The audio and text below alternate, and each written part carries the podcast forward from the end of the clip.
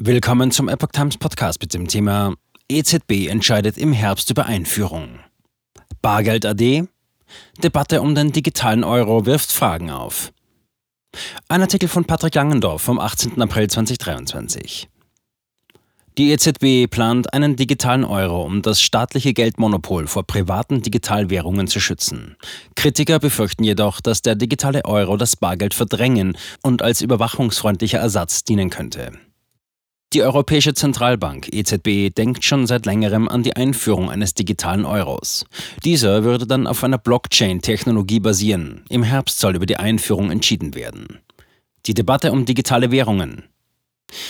Die Debatte um den digitalen Euro begann bereits im Jahr 2014. Damals veröffentlichte die Europäische Zentralbank eine Studie über die Ausgabe digitaler Währungen. Die Studie untersuchte verschiedene Arten von digitalen Währungen, einschließlich Kryptowährungen wie den Bitcoin. Beleuchtet wurden die möglichen Auswirkungen auf das Finanzsystem.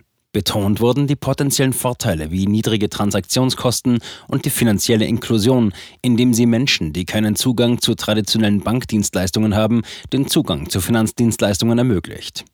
Gefahren sah die Studie in den Schwankungen bei der Wertermittlung von digitalen Währungen, die das Digitalgeld am Ende unattraktiv für den Handel machen könnte.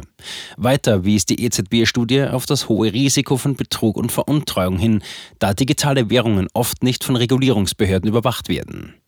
Die Studie kam zu dem Schluss, dass eine sorgfältige Abwägung von Vorteilen und Herausforderungen notwendig ist, bevor eine endgültige Entscheidung getroffen wird. Facebook-Pläne machen Zentralbanken Angst. Die Jahre danach dümpelte die Debatte bei der EZB vor sich hin. 2019 kam plötzlich wieder Bewegung in das Projekt. Das Wall Street Journal meldete damals, dass der Konzern Facebook, heute Meta, sein Geschäftsfeld erweitern möchte. In Zukunft will er sein eigenes Geld schaffen. Die amerikanische Tageszeitung berief sich damals auf Personen, die mit der Sache betraut sein sollen. Bei der EZB schlug diese Nachricht ein wie eine Bombe. Die Süddeutsche Zeitung beschrieb im letzten Jahr eine vielsagende Begebenheit. Der damalige EZB-Präsident Mario Draghi hatte am 18. Juni 2019 führende Geldpolitiker und Wissenschaftler in die portugiesische Stadt Sintra eingeladen zum elitären Forum der Währungshüter. Die Neuigkeit kam überraschend.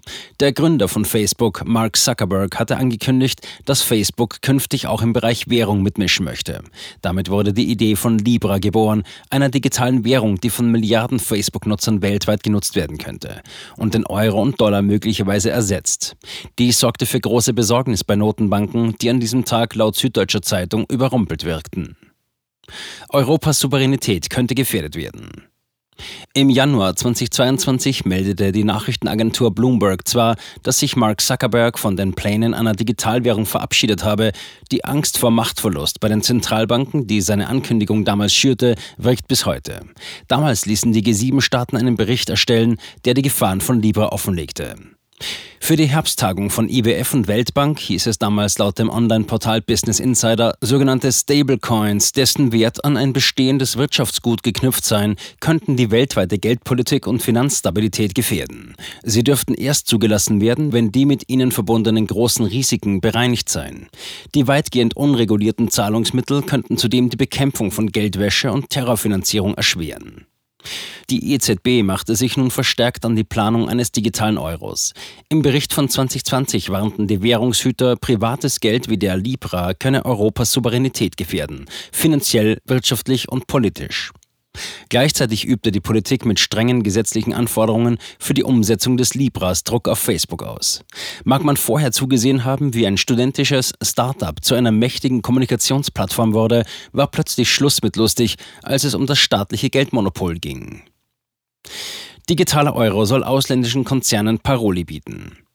Seit Oktober 2021 läuft die von der EZB anberaumte zweijährige Untersuchungsphase zum digitalen Euro. Dass es danach bei der EZB eine Entscheidung für einen digitalen Euro ab 2026 geben wird, davon kann man ausgehen. So hat sich EZB-Präsidentin Christine Lagarde schon im November positiv zu einem digitalen Euro geäußert. Man könne damit dem Vordringen ausländischer Konzerne im europäischen Zahlungsverkehr Paroli bieten. Durch die Ausgestaltung von öffentlichem digitalen Geld können wir diesen Entwicklungen voraus sein, sagte Lagarde damals in einer Videobotschaft für eine Konferenz der Europäischen Zentralbank EZB und der EU-Kommission. Darüber berichtete unter anderem das Handelsblatt. Das Vertrauen in das Geldsystem könne so gesichert und Neuerungen gefördert werden. Eine solche Digitalwährung werde auf einer europäischen Infrastruktur aufsetzen, hob sie hervor. Europas strategische Autonomie werde dadurch gestärkt. Das Unternehmen Meta, Facebook, erwähnte sie in diesem Zusammenhang nicht. Kritiker befürchten Verdrängung des Bargeldes. Allerdings bestätigte die EZB-Präsidentin auch die Befürchtung vieler Kritiker, dass die Einführung eines digitalen Euros das Bargeld verdrängen könnte. Wie der Buchautor und Wirtschaftsjournalist Norbert Hering damals auf seinem Blog Geld und mehr berichtete, begründete Lagarde die Pläne zum digitalen Euro damit, dass immer weniger Menschen mit Bargeld bezahlen würden. Dadurch könnte das Bargeld als öffentliches Geld seine Ankerfunktion für das hybride System aus den von der EZB herausgegebenen öffentlichen Geld und dem privaten Geld der Geschäftsbanken verlieren.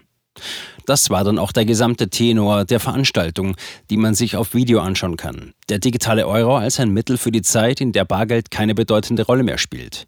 Es gab niemanden, wirklich niemanden, der sich aktiv für Bargeld einsetzte. Weder hatte jemand versprochen noch dafür geworben, dass die Europäische Zentralbank und die Gesetzgeber Maßnahmen ergreifen, um den Rückgang der Bargeldakzeptanz und Nutzung aufzuhalten oder zumindest nicht zu beschleunigen. Überwachungsfreundlicher Ersatz für Bargeld. Schaut man sich die Konferenz an, dann zieht sich eine Frage durch die ganze Diskussion um den digitalen Euro. Wem soll das Digitalgeld am Ende wirklich nützen?